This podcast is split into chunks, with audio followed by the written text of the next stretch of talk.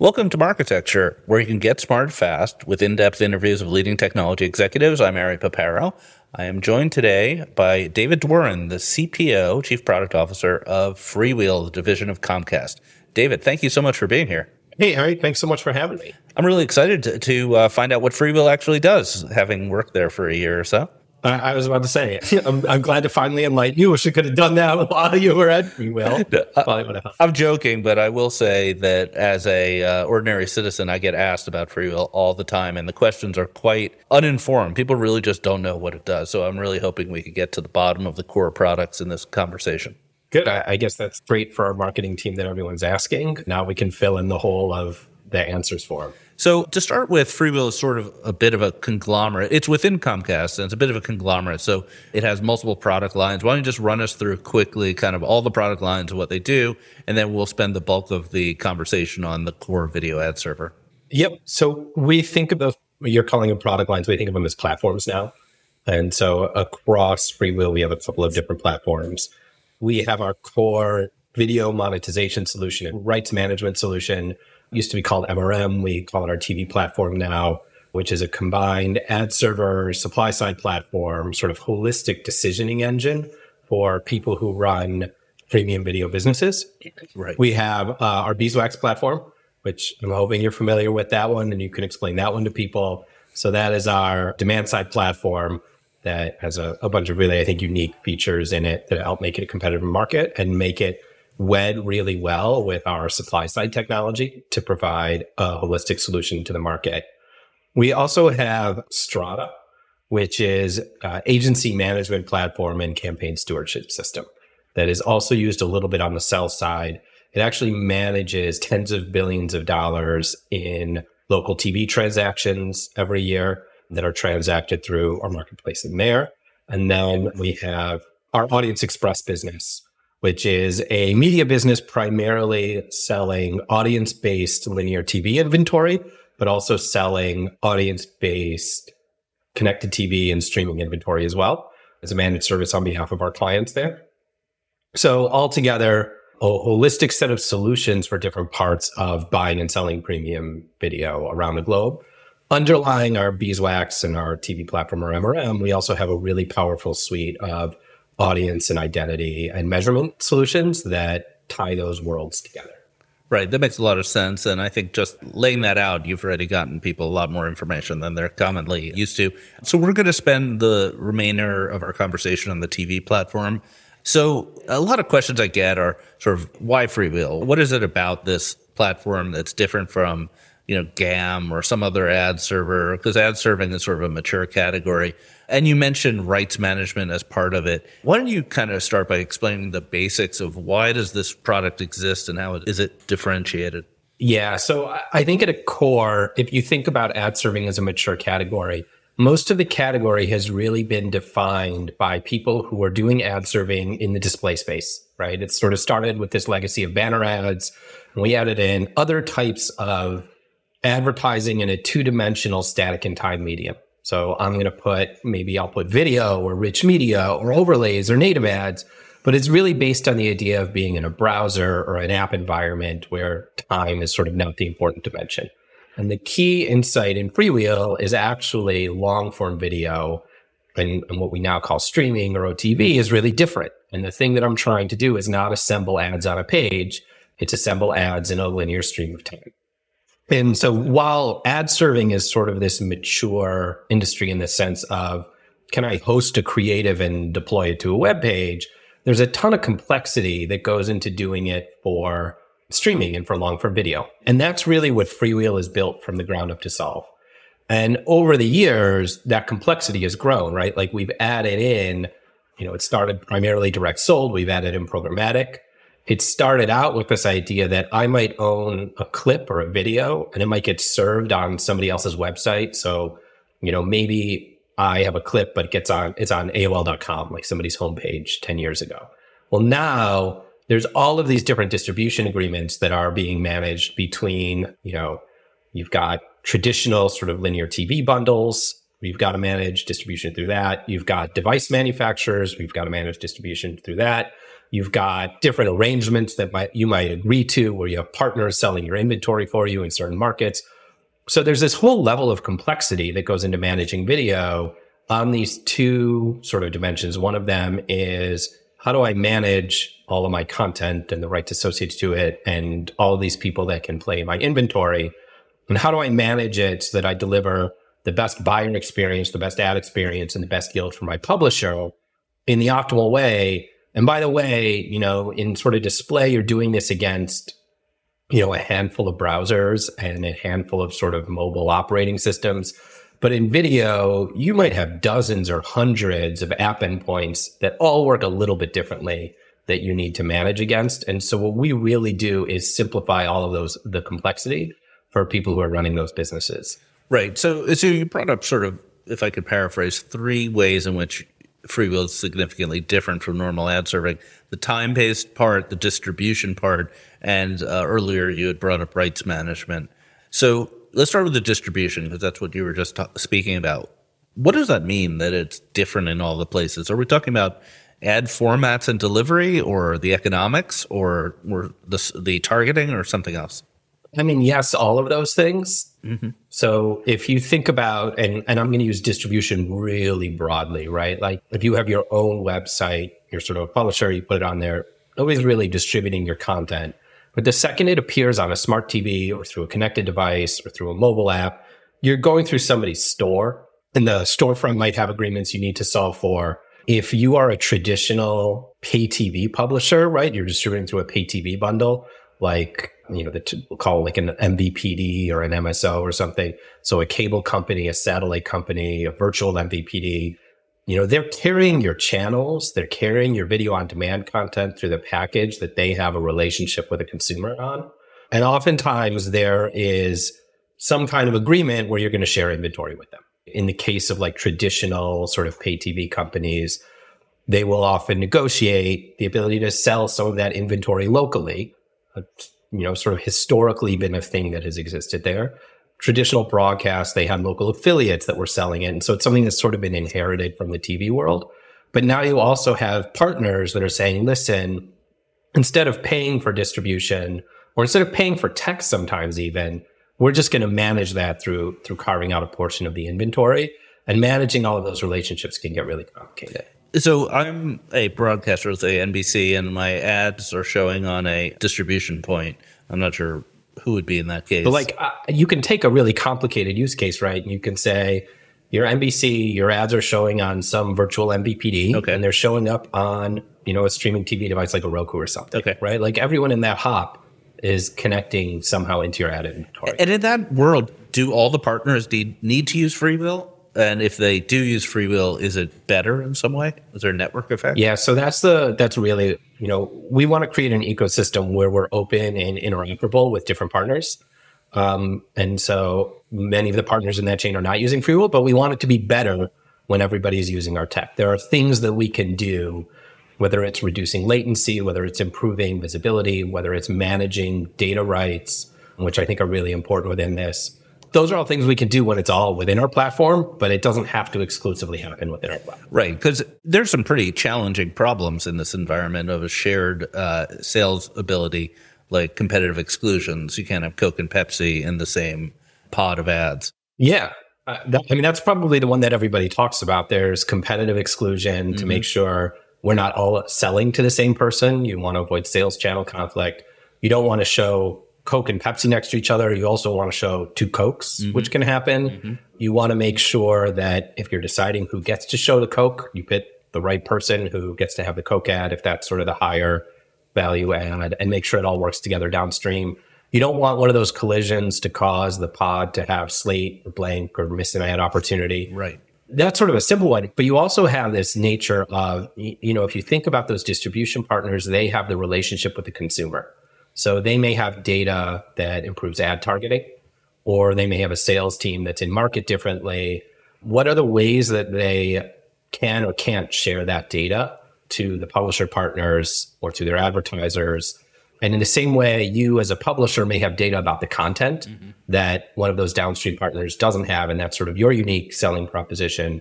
One of the things that we can do when it's on the platform is separate out how people can share that data in a protected fashion for ad decisioning. Let's say if you decided to allow people to use it for that or for reporting, but not ad decisioning. And we could do that on a fairly granular level that once you start passing that data between systems, you lose control over it. And so we can make sure that, you know, it's happening in a controlled environment, which makes people comfortable to transact. Right. The reality is, though, that your customers do distribute through many platforms you don't control. In the past six months, you've signed a number of interoperability agreements I'd love to talk about briefly. There was Roku, Magnite, Yahoo, maybe that's the bulk of them. And I know previously the agreement had been signed with Publica, who is owned by IAS. So what are what's the nature of these agreements and how do they help your customers? So if you think about our primary customers, we're sort of that first hop in the ad serving chain. We're connected into either their Stream Stitcher or all these different app environments through our SDKs very often. That's sort of the primary use case. And what we want to make sure that we're doing is a couple of things. One of them is we want to make sure that they're interoperable with all of those different partners that they're working with. So, you know, they may have dozens of different distribution partners. We want to improve on what those integrations look like and how they work to make sure that our system is working as, as well as it can for all of these different partners that they're working with. So that's sort of like connections into, you know, the ecosystem that people are working in. Like Roku would be an example of that, where our customers have agreements with Roku. They want to be satisfying those agreements. Let's make that integration work best as it can. We put in sort of best in class troubleshooting tools that says when the integration is not working, you know why the ability to manage some of those creative conflicts and do creative approval and have all those things and visibility so that the, the technology helps the agreements to just work.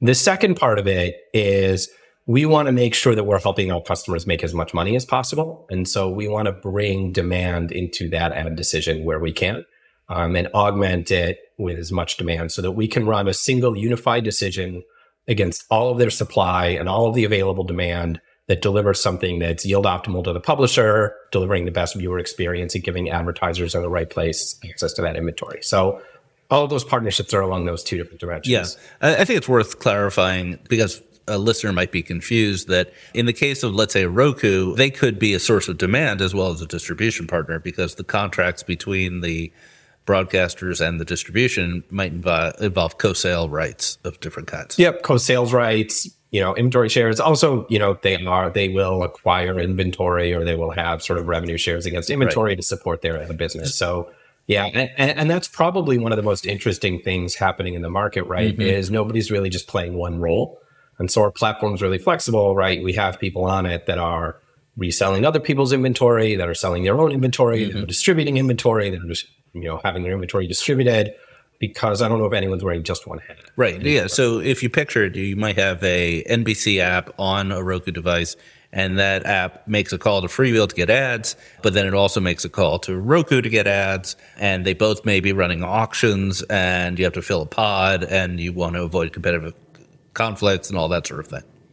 Yeah. So what it's actually what what's happening is that app might be appearing on a Roku. It's making the call really to Freewheel to run the single decision, and Freewheel will make calls to all of these other partners. Right. And do that final pod assembly to make sure we can resolve all of those conflicts. Exactly right. Yeah. That, that's the benefit of these relationships. Yep. All right, let's talk about the problem of pods, I guess, and linear television and filling in time. What are the specific challenges in an ad server for doing that? And how much control does Freewheel give its customers around that? Yeah, so the sort of simplified version of it is easy, right? I have, you know, a certain amount of time or a certain number of ads. How do I place the ads in it? But as you sort of unpack the layers of the problem, it gets a lot more complicated. So one of the first layers of complication is let's say I run a one or a two minute pod. Is that for 30 second spots in one minute? Is it, you know, eight, 15 second spots in two minutes? Like what is the way to convert time into number of ads and number of ad opportunities. That's like one layer of competition. Now, once I've done that conversion, I want to make it yield optimal. But actually, in a 60 second sort of spot, the yield optimal decision might be just to run 10 six second ads. That's terrible for the viewer experience. So now I have this like second dimension of optimization that I want to run against it. The beginning and the end of that pod are sometimes more valuable, right? So people might sell a sponsorship that says this has to run at the beginning or you might have to run a bumper against certain types of content that says this has to run in a certain spot. So now I have certain things that are sort of carved off in specialized areas. need to manage that level of complexity in there. I'm going to throw in like a couple of other layers. We push this into a programmatic ecosystem mm. that was designed for display. So now I need to equivalize the technology and programmatic into these pods. By the way, that pod is actually part of a broader stream that might be in like a live viewing environment, or it might be a 90 minute movie, or it might be a 30 minute show there's different constraints that I'm going to have depending on what you're watching. If it's kids content, it's going to look different than if it's a movie. What I want to assemble is actually like a yield optimal stream, not just a yield optimal pod for that publisher.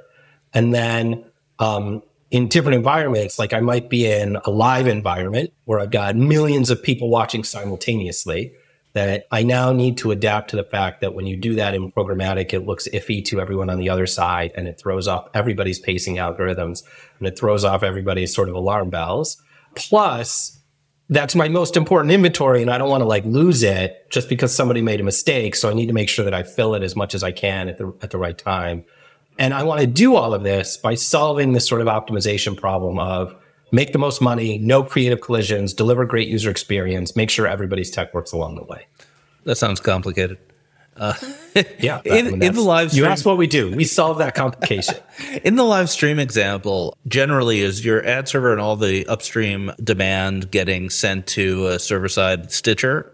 Yeah, it's almost always there's a stitcher in the middle. Not hundred yeah. percent of the time. Some people will still run, you know, the ad sort of without stream stitching, but increasingly it's being run with a server side stitcher. And and is that a service that Freewheel offers, or is it a partnership? We almost all of our stream stitching, if not all of it, now is through partners. Right. Got it. Let's talk programmatic and uh, exchanges. So, video exchanges have been around for a while. You acquired a company called Sticky Ads based in Paris a couple of years back. I think there's still a lot of confusion about how Freewheel inventory is available or not available in the programmatic world. Maybe you could take us through that. Yep. So we acquired a company called Sticky Ads and we have used Sticky Ads as sort of a standalone SSP solution in market since the acquiring it. But if we think about Freewheel more broadly, the value of Sticky Ads was that it allowed us to supercharge programmatic tech within the platform. Mm-hmm. And so right now, when you think about MRM or our TV platform, the programmatic tech is built directly into it so that we're running a unified decision whether it's programmatic or direct sold across everything. And so there's not like a separate SSP and ad server. It's one thing. We think about demand coming in, whether it's coming in through a direct IO that you've booked within our system or through a reseller who's on our platform or off of our platform or through a direct integration through our programmatic pipes. Sort of they're all demand and we evaluate them all. And so within programmatic, the bulk of programmatic within premium television is still run through programmatic guarantee. Right. And those are direct connections for the most part into DSPs that are running those PUG deals. A lot of it is run through private marketplaces that are set up by the publishers or with the agencies and will they curate those deals. And then a set of exchanges are, are, are sort of near the bottom where we have our, you know, bundle deals or our exchange deals that we will set up we have other, there are other partners that are connecting into our platform that are setting up exchanges as well. I think our exchange product has some unique things that make it really valuable, especially some unique data offerings. And it's also because it's embedded into the ad server. You know, we don't have any of the latency concerns and the, the timeout concerns that come up as you just add hops in there. So we continue to run that exchange directly built into the ad server. All of the inventory within our exchange in these sort of curated packages works across both where we're the primary ad server and where we're not. Right, right. So I think it is a little confusing, and I, having been on the DSP side, I was definitely confused about this. But tell me, tell me if I'm wrong about this. If if you log into your DSP, whichever one, and you pick Freewheel as an exchange, you're accessing through that some mixture of standalone publishers who are only parts of the exchange, which maybe in the past were sticky ads, as well as you know, premium publishers on the ad server, the TV platform. And as a corollary, probably to get access to any premium advertiser on the television platform, you're probably going to be required to buy it through PMPs or programmatic guaranteed.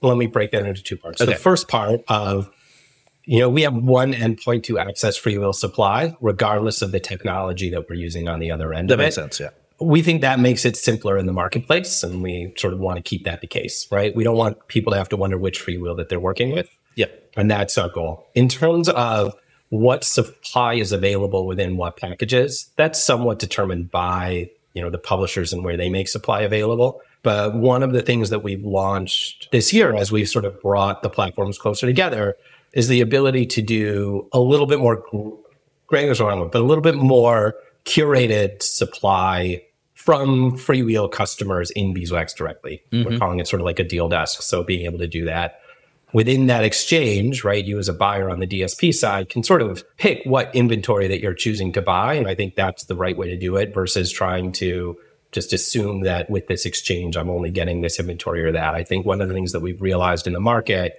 is there's a lot less differentiation between exchanges in terms of exclusive inventory mm-hmm. than there was a while back. Yeah, I, I think that that seems pretty accurate. And in terms of the minor kerfuffle earlier this year about Freewheel having duplicate auctions and stuff like that, do you want to explain what was going on there? Yeah, we had a minor kerfuffle. Uh, we're going to do some broader conversations around this, so I don't want to get ahead of it, but I'm happy to address it. I think the kerfuffle was very much a misunderstanding, and what we've built is pretty cool. So the insight that we had is a couple of things. One of them is, you know, I mentioned that problem of, look, if I have 60 seconds of ads, is that 230s or 415s or some combination of them? And then the other thing that we noticed is if we tell a DSP, this is a 30 second opportunity, or that's sort of the maximum creative length that we're willing to take here, they're going to return with a 30 second opportunity because they're doing a calculation that says, how much time can I get for the minimum spend? But actually, there probably are 15 second creatives in there that somebody would run if given the opportunity, and it's just not being returned.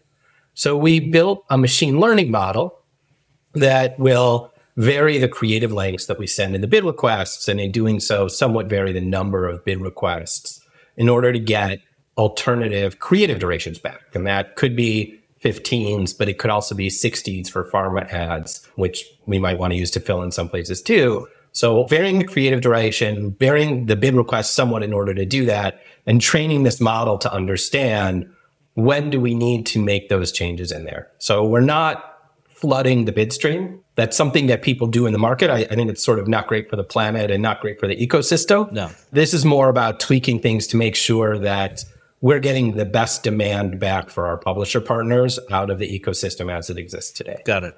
Cool. So glad you addressed that. Uh, Stepping back, if you look at the whole market, I think it would be helpful a little bit to characterize like where Freewheel is vis-a-vis other ad serving options, other types of customers, because a lot of people come to me and ask questions like, you know, why do people use Freewheel? I mean, why isn't DoubleClick just dom- I'm sorry, GAM just dominant here?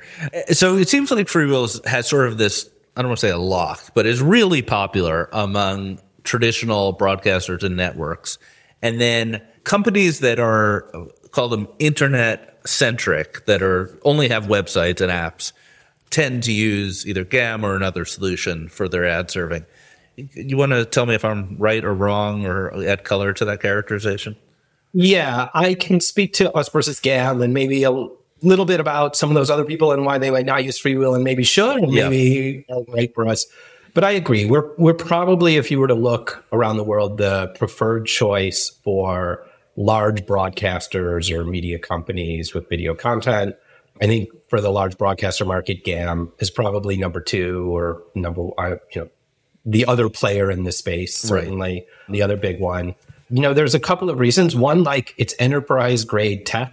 We've got an enormous solutions and support team that has been built to service these customers the way that they want to be serviced and resolve some of this complexity with extremely high responsiveness.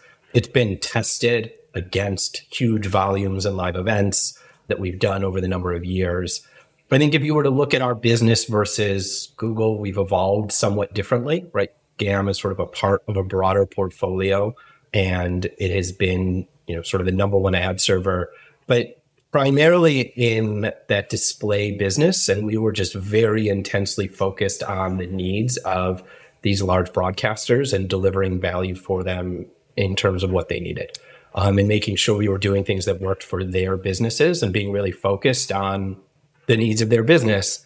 And that's allowed us to carve something out. Now, because of that, we've built a ton of functionality in there over the course of the past decade that it's just really ahead of the game. So I will see press releases out there where people will talk about the ability to target content a certain way or the ability to pace things a certain way. And they're things that we've solved a long time ago, or the ability to manage large scale live events. And they're things that we've done a long time ago. And so the accumulation of all those features makes for an offering that's really powerful for someone who runs that type of business, like a large publisher. Right. For some of the smaller internet only ones, you know, some of the things that are happening. One is that video content, long form video especially, is really expensive to produce and market. And so because of that, they tend it tends to be concentrated in these larger companies. And we're seeing some of that change, but then the smaller businesses tend to be distributing on YouTube and sort of other platforms that help them get reach. There's not as many of them in the middle there. Yeah. And so and you know, they tend to be sort of smaller companies that we have conversations with and we do have some that are primarily sort of video centric on our platform, but they tend to be people that have premium long form content that they're trying to market and produce and distribute. Yeah, well, one day we'll have ads on the Marketecture TV website, but not now. I, I look forward to having that conversation with you about how Freewheel is the best best option for it. We can yeah. drop some pods in here. Yeah, we do advertising on our podcast, and that's the simplest thing in the world because we don't ad serve it; we just shove them in. So uh, let's do a lightning round. So uh, relatively quick answers to relatively quick questions. So, what's your biggest product or market challenge? the biggest product and market challenge we have right now is the level of complexity all these different partners mm-hmm. that we're working with and often people who are working on different ends of the same problem and we want to do something that solves a problem for our customers they want to do something that solves a problem for their customers getting everybody to sort of meet in the middle and make it work because we are um, an important player for our customers. We're not the only one and there's this whole everyone uses the word ecosystem around it. And what they mean by ecosystem is a bunch of organisms that are all you know alternatively collaborating and competing with each other. Yeah. And what's related to that what is your one most important competitive advantage? We're really privileged to work with the customers that we do. And we're really privileged that we've spent years and years and years building functionality to support their businesses that i think would take a lot to replicate at scale and so you know just the level of features that we have built into the platform over time have put us really far out ahead, I think. Cool. Why won't someone like Google eventually catch up? Or, you know, the question we ask every guest is why won't the walled gardens crush you? But in this case, I'll specifically ask, like, why isn't GAM eventually going to be able to build every feature that's in your system? You know, so two things that are, I think, really important there. GAM, I think, has built a lot of functionality and has a powerful engineering team. But this is something that we wake up every day focused on and something that is sort of like an interesting possible segment for GAM. And, and don't get mm-hmm. me wrong, like GAM still has a lot of customers in this segment. So I think there are people who work at Google that are thinking, you know, how do I wake up every day and crush freewheel in, in parts of that organization?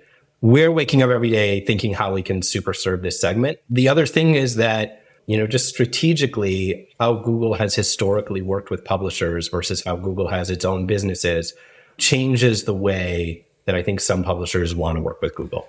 And I think that that is something where we've shown the way that we have, you know, even after being acquired by Comcast, continued to work on behalf of our publishers and develop on behalf of our publishers. So if they wanted to throw engineers at the problem, I think that they've got really, really, really smart people there that could do it. And I'm I still wake up afraid that, you know, of Google, they're like a fierce competitor and they're probably our biggest one.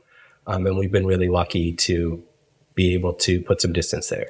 They've come a long way since I first launched Dart Video back in 2008 yeah. or whatever it was.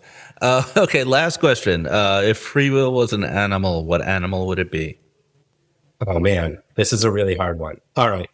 I'm going to say an elephant, and elephants are my favorite animal. Okay. Elephants are really smart. Elephants are really good leaders. They, if you look at the way elephants behave in different environments, they tend to influence the ecosystem around them for positive because they've got enough heft in there They can protect some of the animals. They can keep some of the animals from going crazy. And elephants are really strong and they are much stronger and much more nimble than most people give them credit for. And so I'm going to go with that. All right. You heard it here first. David Dworin, CPO of FreeWheel, thank you so much for being here. Awesome. Thanks so much for having me, Ari. Thank you for subscribing to Marketecture. New interviews are added every week at marketecture.tv and your favorite podcasting app.